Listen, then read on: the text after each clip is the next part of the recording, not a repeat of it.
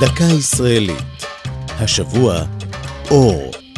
והפעם, מגילה עתיקה.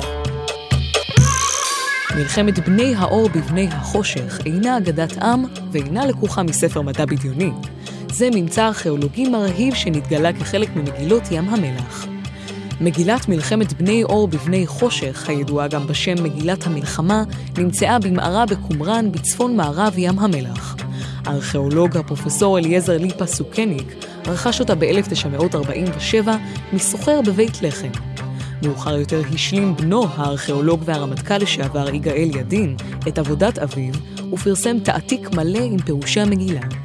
יש במגילה כתבים על אודות מלחמת הכל בכל בין בני החושך לבני האור, ותיאור עולם שבו הרוע והטוב הם מוחלטים. בני אור שבה מזוהים עם העם היהודי, ויש הרואים בבני החושך את הרומאים. היא כוללת תיאורי קרבות ושיטות לחימה, וכתובה ברוח מלחמת אחרית הימים בספר יחזקאל. החוקרים חלוקים בנוגע למוצאם של כותבי המגילה, או בזיהוי הכת היהודית שאליה השתייכו. היא מתוארכת לשלהי המאה הראשונה לפני הספירה, עת שלטה בארץ האימפריה הרומית. כיום אפשר לראות חלקים ממנה בהיכל הספר במוזיאון ישראל בירושלים, ובאתר המוזיאון במרשתת.